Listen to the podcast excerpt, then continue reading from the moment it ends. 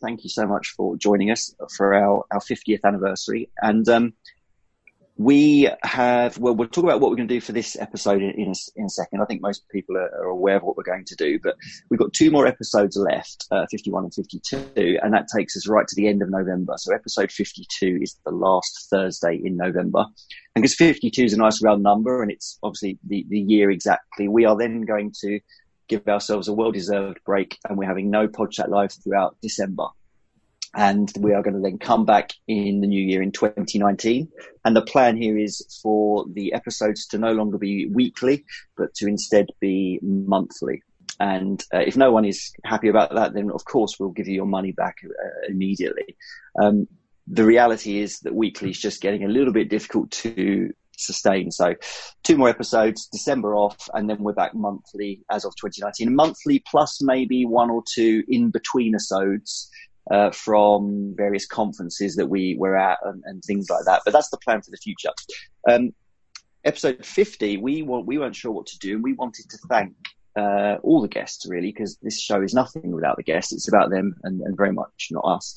So we invited all of them, all 67 to come back on. And luckily not all of them could make it because that would have been a bit too difficult to handle. We've got, we think last count somewhere between 35 and 40, although we've had a few last minute dropouts. And we've asked them all to come back on just for a catch up and a chat and, um, uh, you know, and maybe even a question each for them. But like Craig is going to be uh, keeping a close eye on, on the time. He doesn't want us to spend too long with, with, with anyone just so that everyone's got time.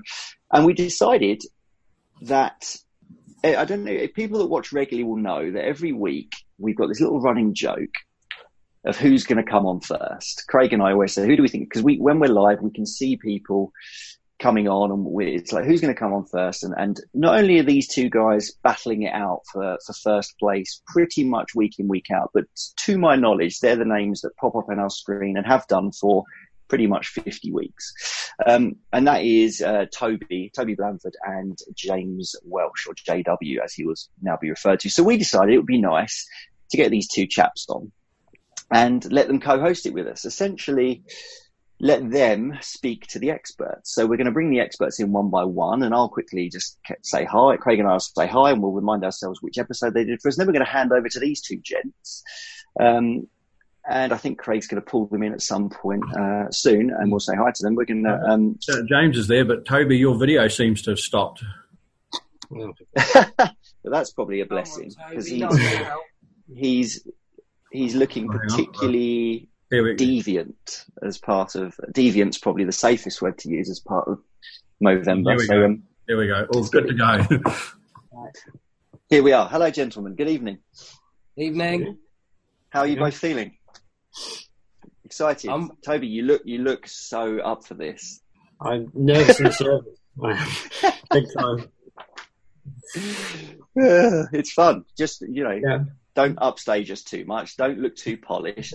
James is already looking dapper, you know, looking looking uh, looking slick. So that's a worry. We're sitting in our t-shirts. But yeah, thanks for agreeing to this because obviously when we, we we offered this to you a couple of weeks ago, I, will be honest, I wasn't sure if you were going to say yes. Um, so I'm really delighted. I'm really delighted you both did. And uh, yeah, it's going to be fun, right? The most important thing is we're going to have fun. So, yeah, the idea is we're going to bring on some guests, maybe one at a time, maybe a couple at a time, depending on on you know who's in the green room. Craig's going to basically just just throw us some curveballs and surprise us. We're going to see who joins us, and then and then we'll just have some fun.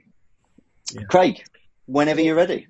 Well, I, I, actually thought we might start with Chris Bishop because I, I, think this all started in when, when I called into your house for dinner, and we this did our first one, and then yep. came back to Australia and we did another one, and then someone asked us a question that you and I didn't know the answer to. So we asked um, Chris to come on. that, happens, that happens, a lot for me. So, so Chris was our, our first guest. So I think he was. Bring Chris on now. Here he is. Hey, Hello, hey Bish. Hey, you're, you're, in Zealand, you're, in New Zealand at the moment. I am in New Zealand at the moment. Yeah. How are you, mate? I'm very good, mate. How's life with you? It's really good. We got to say thank you to you because now when we ask guests to come on, they know they can Google what this is all about. They know what they're letting themselves in for. They can decide whether it's for them or not. And when we asked you, you just went in blind and just said yes anyway. So we, we first couple of episodes, we were calling in favors from mates. So you know, without you, this probably doesn't exist. Geez, I hope it's got better since that first uh, first episode. I, Uh, think- no, not really. I, not really. I, I think I did it on about one hour sleep after uh, the birth of my uh, second child, so uh, I was, I was in good true. form. this is very true. And they must have just turned one. Uh, she's one on Tuesday, yeah. So Yeah, yeah, perfect. 12 month anniversary. Awesome, awesome. Without further ado, we're going to pass you on to our, our. Well, I don't know which one of you two chaps has got something to ask Bish, but please do fire away. Um, and that's that'll be me to start kick things off. Um, Chris, I, I was lucky enough to to listen to you on that episode, and you talked all about making your own 3D gait lab, pretty much Mhm. in your garage with a couple of video cameras and a couple of lights. Yep. Um, do you think that there is a place for 3D gait analysis for everyone, for all research, or would you think it has a place in your day to day setting? Oh, look, uh, I think it's got a got a place. I think the benefit about 3D gait analysis is the um, ability to combine the kinetics and the kinematics, and that's the big thing. So there's quite a few systems that are kinematics only, and um, I think as much as that can provide some really good information, it's probably got less of an application in a commercializability point of view. Um, I think there's a lot of um, a lot of benefit in video gait analysis still, um, and obviously there's a cost effectiveness for for it. But I do believe a full blown clinical gait analysis combined with kinematics and kinetics is useful clinically as well. But I will say, even though I've got it, probably only five to ten percent of my patients actually benefit or are prescribed it or referred for it. So I think it's important that despite you having the technology, it's not for everyone, and you've got to have a clear purpose or question um, for justifying the, the cost and the expense um, of the process. So you, so you clearly wouldn't use it for everyone. No, I don't use it. For everyone. Like, I've got the system there. I could if I want, but the only time I use it if all of a sudden I, I just can't answer it based on standard techniques or analytical processes, and then we go right. This is a little bit more complicated, and we need to delve in a little bit more detailed. Okay, fair enough. Yeah. Thanks, Chris. So, actually, uh, uh, while on this topic, um, Chris, have you, have you have you met Izzy Izzy Moore? I'll just bring Izzy on. I'm assuming you're familiar with her work. Oh, I've read one or two of the papers. yeah, Hi, Izzy. Hi. yeah.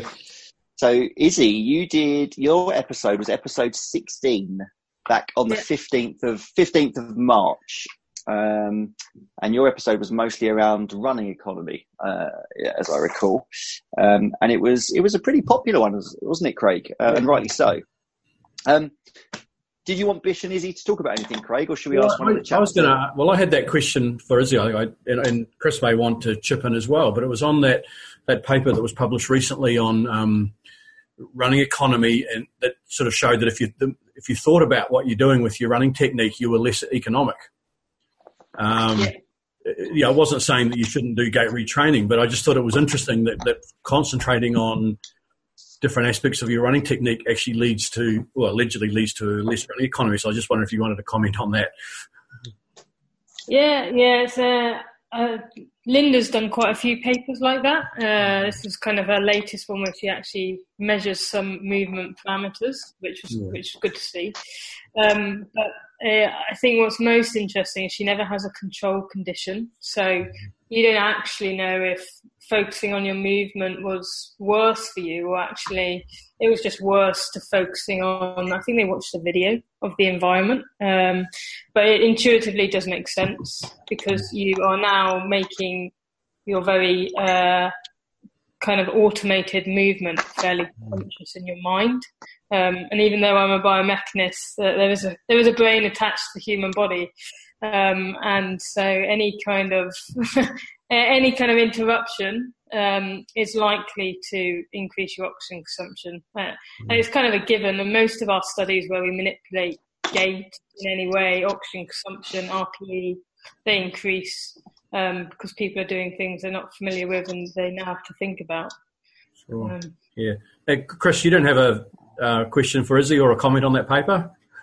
Oh, look, I think Izzy has probably nailed it. I think the one big thing, I think there's a role for, for gait retraining, but for me, it's about just trying to sort of build capacity. And I try to, you know, I, I probably spend a little bit more time in the gym with my patients, trying to build capacity and then allow them to run and give them probably less to think about when they actually run, knowing that they've done the hard work and, and developed the capacity in the in the gym or in their in their programs. Um, you know, there's a lot of people out there for gait retraining, but you know, the more you have to think about it, the um, the yeah, as Izzy said, the the, the more oxygen you're going to have to con- consume, so you are going to probably have a, a, negative effect. But it's important that those control groups are probably considered to understand whether it's actually worse for you. J- JW and Tobe, did one of you have a question for Izzy? Yeah, well, I, I, I'd written something down. I, I only ended up writing something about concussion and scrum caps from the uh, from the paper that came out today. So yeah. I thought, better go for that. But it's quite, it's quite, going back to the running retraining, I was quite interested. Uh, I had the pleasure to do Tom Goom's course a while ago, and I was quite surprised at how subtle the cues were to change what people are doing. So when they say, "Oh, gait retraining," you think, "Oh, I'm going to change everything about the way I run," and actually, the, the cues were so subtle that it, it was it's quite you can make a profound effect with a very subtle cue, effectively. Yeah, yeah, definitely. We've we've currently got a paper under review with with Tom as well that he's he's contributed to, which um, it's great to have a kind of clinical insight to our, our biomechanical studies. Um, and actually, as well, it's, it's sort of the subtle cues, but it's also it's that it's hard for us to test in our lab, but they're quite individual as well. So what works for perhaps Toby might not work for James in that, like it's how you interpret it. Because um, uh, sometimes I work with some S&C coaches and they come up with some very weird and wonderful analogies and, and cues to try and get people to change what they're doing. And um, truth be told, sometimes the simplest type ones are are the best that are fairly direct at the movement, but yeah, the easiest one is just to change stride stride frequency. It's a nice subtle one, but it has a whole host of mechanical changes associated with it. Um, it's kind of a bit of a go-to, I think, for, for most people changing gait. Yeah. Yeah, thanks, Izzy. Look, well, perfect. Thanks, Thank you. I'll move you back to the green room, Izzy, and we've we've got thanks, we've got Athol on now. Who I think it's midnight for you, Athol. Hey, buddy. It is just it is just about hey guys. I was just sitting there think, hoping that I didn't have to ask Izzy a question because I know nothing about running. yeah. because, she's, because she's basically way too smart for all of us, and that's fine. exactly. Uh, I'm just trying to remind myself where the date of yours. Your we did the podiatry in football. It was World Cup. It was June 28, episode 31, and you wowed us all with your you wowed us all with your sort of stud surface interaction stuff um, and continue yeah, to wow me on a daily got, basis. I thought you've got no band tonight. No band, and the, light, did, the lights are staying on for the moment. I was wondering how long it would take. No mood lighting or anything. that was commitment. That was like that was like 4 a.m. And you know, it was uh, the cleaners were around, had the music cranked up, and the, yeah, that was interesting. Time. You were mate. You were a total pro as always. Um, Thanks a lot. JW, is your question or is it one for Toad? Yeah, yeah. Um, Athol, you you've been doing your research. Um, has it finished, or are you in the end stages of it now? like, uh, did you invite my wife on here? No, it hasn't finished. it's still going. It's very close. Um, thanks, James, for bringing that up. I've been doing it part time. I'm still working in the clinic um, as well at Aspetar. So it's been part time. It's been going on from about the start of 2014, and I'm on the fifth um, study now, and all the data's in. So uh, last paper's in, and just to write it up and uh, sort of top and tail it, as it were, put it in the university format. It's uh, it's through a UK university actually. My wife's from Northern Ireland, so it's the University of Ulster in Northern Ireland. So hopefully we'll defend that. Great place. Um, yes, thank you. Hopefully we'll defend that in the early new year. Cool, because because that was the other question was to do with your love of football pitches and what is the best grass to run on. I know you used to have a picture of you and uh, a pitch with a with a lighting rig across it. yeah, really. At, at a certain I've really, speed. I've really gotten into grass. Grass is amazing. It doesn't talk back to you or, or, demand anything. You can just go out and and test on it and do all sorts of things. And there's uh, I wouldn't no... I wouldn't snip those little bits out about you liking grass. um, Clever editing so needed. It, com- of course, uh, depends on where you are in the world. Um, the groundsmen really just aim to have 100% grass coverage and, and, a surface that's wonderful to play on, and, and if that can also minimise injury risks, then, then that's a, a bonus. Um, so I, I love a grass species called paspalum grass, which is uh, an American I can't believe grass. you're doing this. You're going to do, you're doing this. You're this. it's just a, lo- it's a lovely blue, blue green colour, but um, depends where you live. Yeah, actually, while, while, while on the topic of football, I've just brought Lindsay on. So if you want to, hey Lindsay, hi, hi. How are you? Are you okay? I'm okay, thanks. It was funny you Good. talking about grass because I was at a conference last week at um, medical conference at Manchester United, and uh, when we did the we did a bit of a mini tour of the stadium beforehand, and it was all about the lights that they had on the grass to try and imitate the sunshine that we don't have in Manchester. So, so that was quite interesting, and it was like, "Do not walk on the pitch." Yeah, Brilliant. so it's a it's a big thing here with the the new stadium designs that are coming in for the World Cup in 2022, and and lots of them obviously uh, quite come over the top of the yeah. pitch, so there's not a lot of sun. So grow lights are, are becoming super important, and, and Tottenham actually their new stadium has something. Uh, I just I'm glad you're going to bring that up because that's going to be one of the best stadiums in, on the planet. It really will be. Yes, um, it keep, really keep will. Keep dreaming, keep dreaming. right, it's it's it's looking special. When it opens in 2030, you'll all be sorry. It's just it looks no. like a toilet. it looks amazing. It's going to be awesome. And when Athol, when you're in London, we're going to go there and we're going to check out the pitch. We're going to check out the grass for you. Okay. Can't wait, Chris.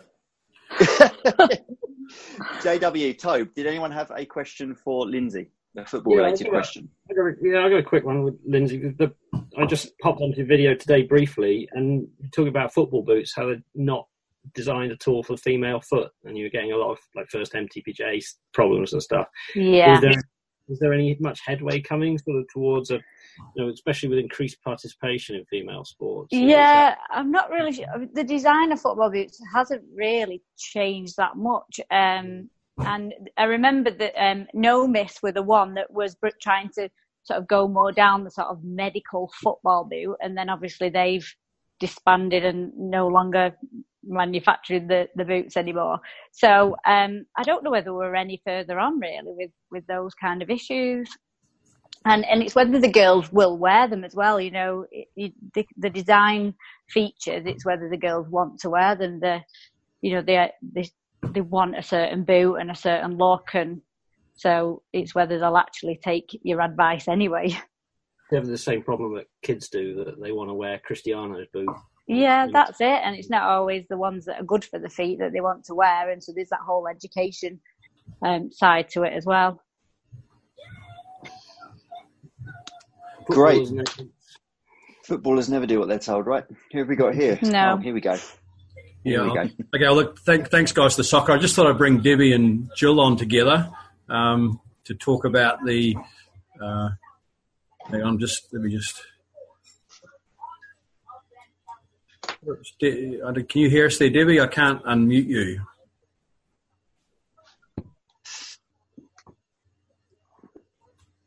Okay, we'll just. While, while, you're doing that, Lindsay, this is still about boot. Oh, oh no, Lindsay's oh, gone. Sorry, I just. I just. But I can, but I you've got to be quicker than that, son. You've got to be quicker than that. I know. Clearly, I need to learn fast. It was more okay, about boot design, but I will. That can yeah. wait. Okay, I've got Debbie and Jill now. Can you guys hear us all right? yeah. Yeah. Hi, guys. Um, Hi. So let me just quickly remind everyone which episodes these were. Jules was episode 23 back on the 3rd of May, osteoarthritis, and it was a wildly, wildly popular one. And yeah. uh, Debbie's was only a few weeks ago. It was, uh, when was Debbie's? Rheumatology, episode 48, November 1st. So, um, yeah, thank you both for coming back on. Two, two episodes that were hugely popular and quite clearly because um, they're things that people see every day and things that you know the feedback that we get after these episodes and the emails and the private messages that we get and after we delete the abusive ones and we just look at the nice ones.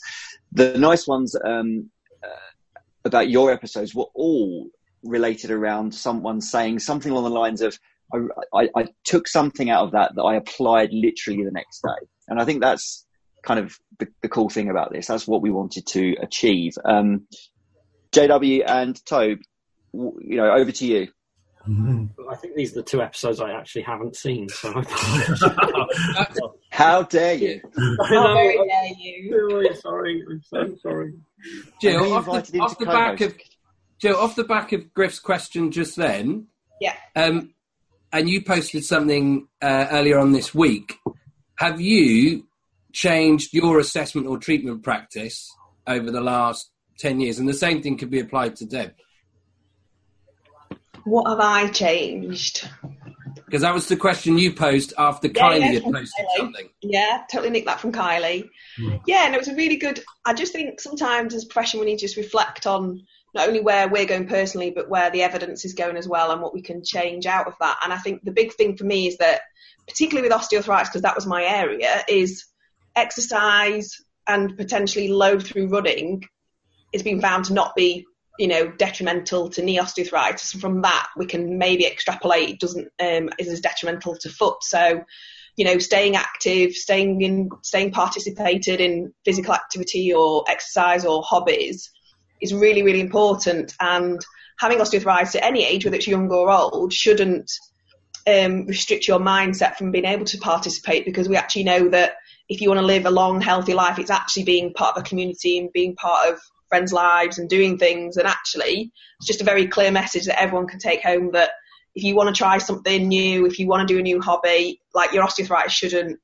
really prevent that. And that, you know, pain does improve, management does improve, and sometimes about knowing that you're not going to damage yourself more. Um, if I just bring Debbie in, because I know she'll appreciate this, we personally both know a really famous professor called Professor Phil Helliwell, who's advocate foot um, um, foot research and foot rheumatology. And, you know, he always says he runs on knees that have absolutely no cartilage on. And, you know, Debbie will agree with me to say that, you know, he runs miles and, you know, he's a strong early advocate. He does a lot of fell running. And people like that know a little bit more, have a bit more confidence, but it's actually saying to the rest of the population, just because you've got osteoarthritis, don't let it limit you. And, you know, taking that message forward. And that's something I'm a lot more like, if you want to do it, just load gradually, manage your pain. You know, like we would with any tendon disease, actually, we should think about the same way.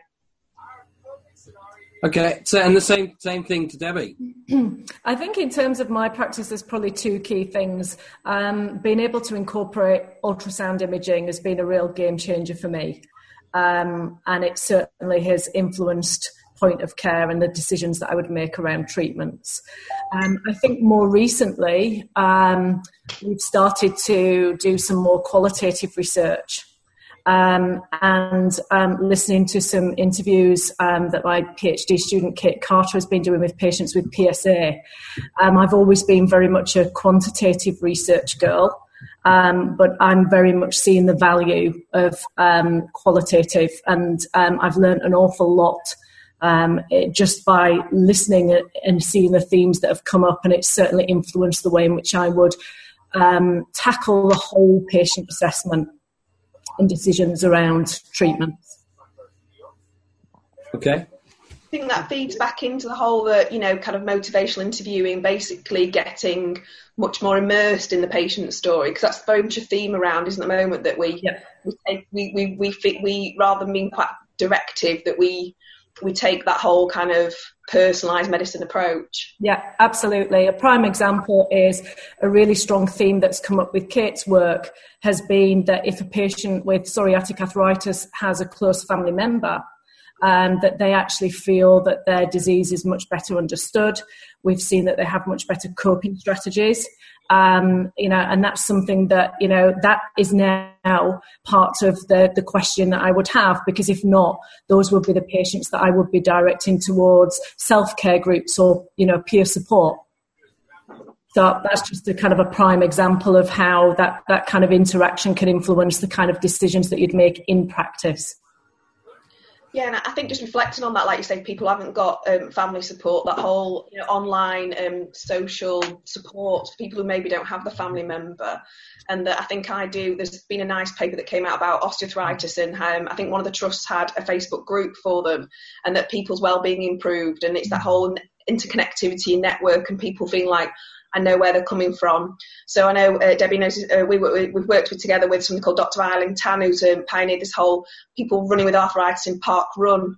And it's that whole thing again, come back to that idea of being part of a community, you know, being able to go on a Facebook group and say, oh, my arthritis is bad, yeah, mine's bad, but I'm going to try this. Oh, I might try that. So it's again, it's using that community, isn't it, to give you a little bit of sense of someone understands me, which I think is great.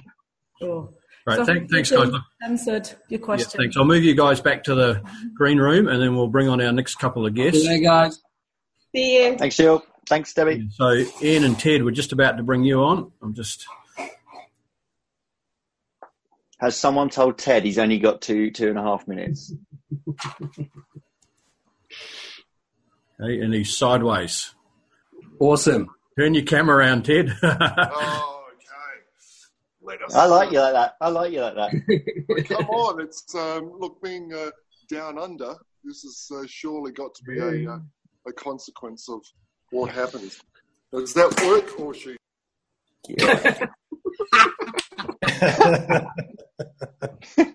Has he got a holding? Has Ted got a holding page? Has his computer gone off and he's got a holding page of his own face? Hello, Mr. Lane. How are you, sir? I'm I'm good, young man. I kind of want to come back to something that Jill said earlier on. Uh, I've got the classic um, podiatry thumb where you've got OA at the base of it all, and was described wonderfully to me by X-rays bone on bone. And just coming back to Jill's comment about the exercise, the one thing I've done with it, or two things I've done with that. One is based on something from Kate Patterson over in Australia, using some mobes the OA, but particularly working with the exercising, strengthening of the thumb muscle and it's mental big reduction in pain in, in, in, the base of my thumb, so I can carry on working with that quite nicely. So just kind of reinforcing what Jill said there, really. Yeah, I'm delighted to hear your thumbs are okay. yeah. Ted, can you can you hear us and see us? We can't see your video. Okay, I can Okay. hear you, and Okay, uh, well, I we'll, we'll, we'll, see we'll move. You'll move on with with the segment. Yeah. Uh, yeah. Um, look, um, how are you, Ted? How are you, sorry sir? Oh, okay? wonderful! Thank you, Griff, uh, thank, and congratulations, um, Merry happiness on your uh, milestone. That's I think a tremendous achievement, and uh, I, I like your ideas of planning of uh, what's happening next year with uh, giving yourselves a little more leeway. So well done, no, great, great. I know. We uh, we we we just get just being lazy. Really, just once a week just isn't wasn't sustainable. I mean, it was for Craig. If if we're being completely honest, uh, Craig was totally up for it, and you know, Craig's a anyone who doesn't know Craig, well, everyone knows who Craig is a machine. This guy is is like nothing. I I am not a machine, and I've I've hit breaking points. So we compromised. I was ready to throw the whole thing in, if I'm honest, but Craig convinced me once a month was a goer. So, um, right. Tobe, JW, what have you got for our? No, well, let me let me first remind ourselves when this episode was because it was the first one that got a really uh, a really quite a big audience. I think. Oh no, no, actually, it was the second one that got the big audience. Uh, Belinda's dermatology one was the first one, but it was episode ten back on all the way back on the first of February that you gentlemen joined us. So thanks for joining us again. And Toby, JW, what have you got for our our mobilisation men? Silence. Toby's. You know what? James sent me a list of highlighted people he was desperate to speak to, and I can't remember if these two were on his bit or my I- bit. Ian's on your list. Ted's on mine. Oh, was he? Oh, so you go, you go, Ted, then, James. Ted. Got to wing it like we do every week. Yeah, Ted. Ted, Ted clear, clearly you're an advocate of your mobilisation. What made you say that? Just an assumption. That was all.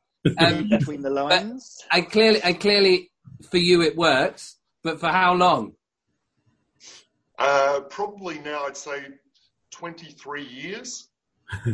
It's certainly been. Uh, no, so look, I apologise being a bit uh, facetious there. Um, it, it Not at all. on What your uh, clinical objectives are and your outcomes, and uh, the body is a dynamic uh, structure that's constantly exposed to different forces. It's not a, a silver bullet, quick fix it, um, one-stop shop treatment or whatever, whatever other analogy uh, or phrase that we can come up with. Um, it, it's, I mean, look at the professions like physiotherapy, chiropractic. Uh, these are all manual therapy professions that uh, deal with the dynamic body. Um, there's no question it works, and there's no question it doesn't work for everyone and everything. Uh, I think the biggest. Of, uh, of course, that that would that would be crazy to suggest that it worked for everyone and everything. Why? Would no? The, it would be crazy to suggest that it would work for everyone and everything. No, no modality, no intervention does. No. Um, and I guess the from my experience, the biggest uh, thing that I've learnt or uh, concentrated on is the assessment process to work out who is it going to work for. Uh, because there are plenty of people who've uh, sought uh, our professional services and it's just not appropriate, then we've really got to refer them on. Uh, and that's because our clinic was set up as this is what we specialised in. So if you didn't meet the criteria of uh, being uh, able to benefit from our services, then you've got to see someone else. And uh, that's, yeah, very straightforward uh, process. But um, it, it's a field that yeah, I love, uh, see some great advantages, and particularly for the podiatry profession, where we very few practitioners uh, get taught or undertake training with this. I think it's um, yeah, it, it would be great for more podiatrists to be exposed and to have these skills. Super, and and the same to Ian. The same what? Same question, how long does it last, in, as in for you, with your with your vast experience within this, I know we've chatted about this before. The, the, clearly, it works because you see the results, but it's the, the long term application. Okay, so I, I don't separate any manual intervention from rehab exercise or from changing people's thinking processes. It's all has to be tied into that's always been the case throughout. I do get chance to follow patients up and obviously there's a limit to how many people you can follow up, but I have patients I'm following up for one, two, and three years for the benefits that have been gained from treatment sessions, maybe one, two, or even three treatment sessions at the most. Those people have continued to have that benefit for two and three years. Um, some people I've been treating with the fascia stuff I've become involved with recently. I've followed them up for 18 months and they're still benefiting from those treatment sessions after 18 months. It goes back to the fact that I provided one thing into that mix um, the other things are just as important. Um, so I've always felt the the concept from older research where you were looking at a modality, measure how long the outcome lasts, doesn't last very long, therefore it may not work or may not be effective, is actually being a, a misunderstanding of the humanness about us all. And I think I was very interested in hearing Jill and others coming back to the idea of the fact that we are human, we have a brain and the body. We need to work with all of that as part of our rehab. So, mobilization, manipulation, there are some very good papers coming out on the neurophysiological component of that, the changes that are going on in that, and, and quite robust. Um, but for me, yes, I, I'm comfortable with seeing the benefits for, for, for patients. Uh, no miracles, I'm afraid. Is, do you think the pressure comes on with that though, Ian? Because it's an intervention that might be need to do it quite regularly. That from a maybe an NHS standpoint, cash of seeing patients constantly, or a private the same. That it's maybe that's why it's drifted out of fashion more because people just don't want to chuck money at a treatment package that's going to go on for you know the next ten weeks if if needs be, obviously. Um, I don't think we've been asking necessarily the right research questions. Uh, I'm not a research person; I'm just a straightforward BSc guy. So you, you, I'm somewhat in awe of everybody who's on here talking about their papers. But I think for a long time we've not been asking the right questions or looking necessarily at all the information that's come out and understood and interpreted properly. Um, uh, any manual therapy approach of mine might be one session, maybe two max. The rest will be generally rehab work. Um, so, from the point of view of the benefit uh, of using it, it's, it's, it's economical as far as I'm concerned, in that maybe one or two sessions are enough to get somebody kind of started and motivated and moving along. If I'm using more than two sessions of manual therapy with somebody, I think I'm actually missing something. Um, I would also say for me as well, the, the push is I, I'm not sure I actually mobilize joints. I think I actually mobilize skin.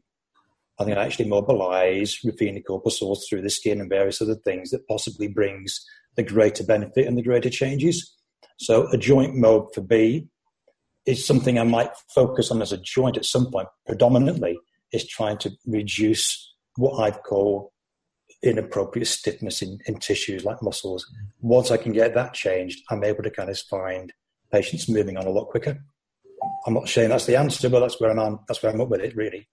Okay, look, thanks, guys. I, we're conscious of the time, so I'll move you two back to the um, green room, and we'll bring on our next guest.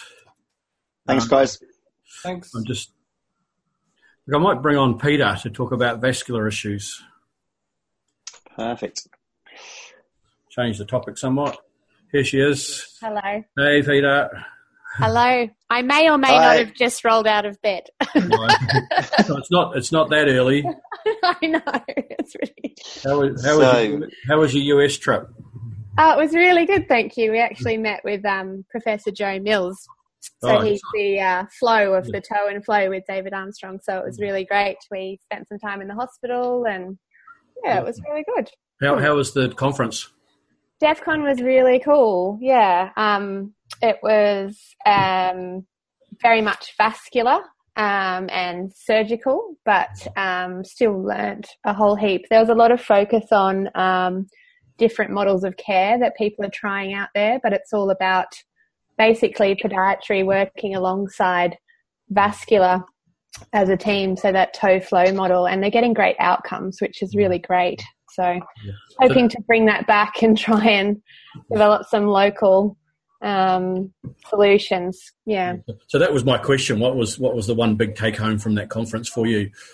yeah, yeah. Well, that was it. Like, and I think um, everyone needs to sort of just develop local local solutions because these problems, even though they're global kind of issues, they are in essence about local service delivery. So, if we can try and work that out on a local level, I think we can definitely change outcomes. Yeah. Hmm. Peter, your your vascular episode back on episode fourteen, back on Yeah. the first of March. Um, we knew it was popular, which you did with Martin Fox. Obviously, we knew it was popular. It's um, just looking at the stats here. Of all fifty episodes, or forty nine, and then this one, um, it's it's the most viewed, but of all fifty. Yeah, is wow. our to date most popular. Uh, over four over four and a half thousand views. Yeah. Um, wow. Yeah. So Actually, I get that, people. that vascular yeah. sexy apparently. I um I get emails like every now and again out of the blue, um, just clinicians contacting me, which is I love. So please, if anyone's you know, feel free to contact me about all sorts of things, like you know, what equipment should I get, or yeah. So off, the, off the back of that episode. yeah, they mean, say I saw your episode on Podchat Live. Yeah, yeah. So, So basically, what you're getting more messages about Yeah. it than we are, is what you're saying. That's great. Hey, Toby's getting sent. Toby's Toby's first ever episode. He's getting sent a mug. Fifty episodes. No one sent me a mug. This is getting ridiculous. Go on, Craig. What? I was, I'm I was going to say, ranting, have you noticed that the, the most popular episodes are the ones that we're not interested in? Yeah, I have. I have. There's a there's a common theme running through this, chaps. Well, no, no, no. In all, Uh. in all honesty, I think it's the topics that you know. Who thought dermatology would do as well as what it did? Who thought vascular? You know, like No one. topics that we didn't necessarily expect to do well are actually the ones that seem to do very well, which you know, which is which is good. You know, The topics we didn't even intend to do when we first started off. Um, Yeah, I know. Tobe, Tobe. Firstly, there's a lot of comments on the Facebook uh, thread about how much you're touching your moustache. It's making a lot of people uncomfortable, um, myself included. Myself included. Um, does who who had a question for Peter? Who's who had Peter on their list? Uh, that's probably. I think that's me. But David, you look like you want to have a question. Yeah, I did. I just want to say when you said people are contacting you about what kit to have, what do you what do you recommend? What what should people have that's in the drawer next to them to Yeah, yeah, that's a really good question. And I first I have to reply and just ask them how they intend on using it and what kind of patients they regularly see. Oh my god, you're drinking a beer. um, and um, That's not tea. I've had my coffee. Yeah, okay. good early for beer over here. It's not first thing in the morning. yeah, that's right. Um, so, um, and how confident they are in using the equipment. So, if they don't feel confident taking a toe pressure, then I suggest an automated version. So, um, there's lots of automated equipment out of there available out there, but some is good and some is not as good. Um, but keep it simple. A Doppler definitely, um, a PPG probe and a cuff so you can take toe pressures. Um, and then I would suggest an automated brachial cuff um, that's been validated, so you can speed speed things up a little bit. Mm. Great, Thank, thanks, thanks, Peter. Again, conscious of the time, and, and we'll just move you back to the green. Okay. You're welcome. And hope you enjoy the rest of what we're going to talk about, and we'll Will do.